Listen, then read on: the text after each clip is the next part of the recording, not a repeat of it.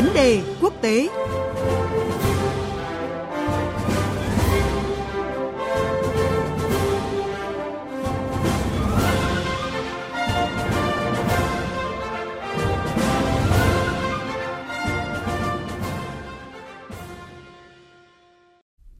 Thưa quý vị, thưa các bạn, Thủ tướng Đức Angela Merkel vừa có cuộc gặp với Tổng thống Mỹ Joe Biden tại Nhà Trắng trong chuyến công du quan trọng cuối cùng trên cương vị Thủ tướng. Dù thời nhà gian tại nhiệm của bà Merkel không còn nhiều, nhưng mà với ảnh hưởng của bà trên chính trường Đức suốt 16 năm qua, chuyến đi này vẫn có ý nghĩa rất lớn trong việc định hình quan hệ Mỹ-Đức dưới thời các chính quyền mới. Cuộc trao đổi giữa biên tập viên Thúy Ngọc với nhà báo Trần Thanh Tuấn theo dõi mảng thông tin quốc tế của Thông tấn xã Việt Nam sẽ phân tích cụ thể vấn đề này. Mời quý vị cùng nghe. Xin chào ông Trần Thanh Tuấn ạ. Xin kính chào thính giả VOV và biên tập viên Thúy Ngọc. À, vâng thưa ông, trước thềm chuyến thăm của bà Angela Merkel tới Mỹ thì nhiều người có dự đoán rằng là quan hệ với Trung Quốc và đường ống dẫn khí đốt dòng chảy phương Bắc 2 sẽ là hai vấn đề gai góc nhất trong cuộc gặp giữa hai nhà lãnh đạo. Vậy thì cuộc gặp cho thấy là hai nhà lãnh đạo đã xử lý cái bất đồng trong vấn đề này như thế nào thưa ông? Tại cuộc gặp ở Nhà Trắng vừa kết thúc cách đây vài tiếng, vấn đề Trung Quốc không được hai nhà lãnh đạo đề cập quá chi tiết. Xong một lần nữa chứng tỏ sự khác biệt giữa hai bên trong vấn đề này. Tổng thống Joe Biden thì một lần nữa đã hối thúc là Đức chia sẻ tầm nhìn với cả Washington trong cách ứng xử với cả Trung Quốc. Có nghĩa là mong muốn Đức ủng hộ Washington và hạn chế thúc đẩy quan hệ với Bắc Kinh. Trong thế, Mỹ coi Trung Quốc đang là một trong những đối trọng cạnh tranh toàn cầu của của Mỹ. Trong khi đó, thì Thủ tướng Merkel à, đã tái khẳng định à, sự cần thiết phải hợp tác với cả Trung Quốc về các vấn đề toàn cầu và khu vực như biến đổi khí hậu, vấn đề kinh tế thương mại và xử lý đại dịch COVID-19 toàn cầu. Tuy vậy thì ngoài những cái bất đồng, ngoài những khác biệt thì hai nhà lãnh đạo cũng đạt được một số những đồng thuận liên quan đến vấn đề à, xoay quanh Trung Quốc như việc kêu gọi nền kinh tế số 2 thế giới cắt giảm khí thải gây hiệu ứng nhà kính này, vấn đề dân chủ nhân quyền và hai bên đã có một cái nhận thức đưa ra một cái tuyên bố như bà Blinken nói rằng đó là nhận thức chung rằng Trung Quốc đang là vừa là đối thủ vừa là đối tác cạnh tranh của cả hai nước Mỹ và Đức. À, nhìn tổng thể ở đây thì tôi thấy rằng cái khéo của bà Merkel đó là thể hiện ở chỗ bà đã tránh được cái thế phải chọn đứng về phía Mỹ hay là phía Trung Quốc tại cuộc gặp ở Nhà Trắng. Còn vấn đề liên quan đến dòng chảy phương Bắc 2, dẫn khí đốt trực tiếp từ Nga sang Đức, khác biệt giữa hai đồng minh thể hiện rõ nét hơn. À, Tổng thống Biden tiếp tục bày tỏ sự không hài lòng về dự án dòng chảy phương Bắc 2 với quan ngại rằng Đức và các nước ờ, ở Trung Âu và Tây Âu sẽ phụ thuộc nhiều hơn vào nguồn cung khí đốt từ Nga. À, xong về phần mình thì Thủ tướng Merkel đã bảo vệ quan điểm của Đức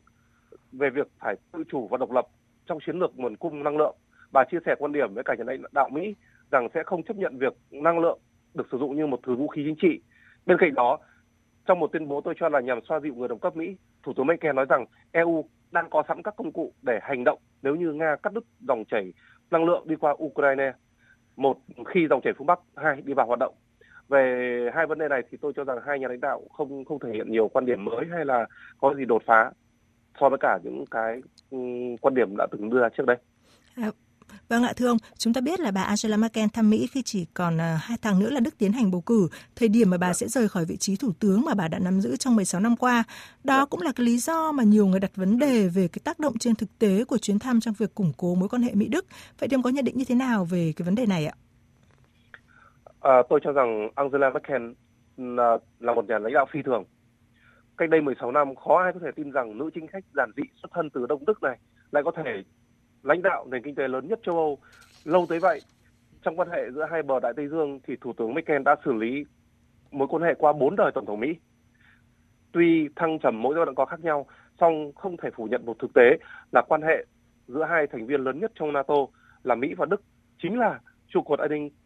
ở không gian địa chính trị châu Âu Đại Tây Dương hàng chục năm qua. À, có lúc quan hệ song phương đi xuống như cuối nhiệm kỳ của Tổng thống George Bush hay thời kỳ của cựu Tổng thống Donald Trump. Song về toàn cục, tôi đánh giá Thủ tướng Merkel luôn biết biết cách giữ lửa, luôn biết cách giữ cho mối quan hệ đồng minh chiến lược quan trọng bậc nhất này đi đúng hướng. À, trong bối cảnh hiện nay, khi mà chỉ còn khoảng 2 tháng nữa là nhà lãnh đạo kỳ cựu của Đức sẽ rút khỏi chính trường. À, những câu hỏi về khoảng trống quyền lực, về tương lai của quan hệ Mỹ-Đức đang được đặt ra. Do đó, ý nghĩa và kết quả trên thực tế của chuyến thăm công du gần như là cuối cùng tới Washington của uh, Thủ tướng Merkel lần này đang bị đặt dấu hỏi. Uh, đó là điều đương nhiên thôi. Xong, tôi không đồng tình với quan điểm đặt hoài nghi về mối quan hệ Mỹ Đức. Tại Đức thì Liên minh Dân chủ Cơ đốc giáo của bà Merkel gần như gần như chắc chắn sẽ giành chiến thắng trong cuộc tổng tuyển cử vào tháng 9 tới. Ảnh hưởng của bà Merkel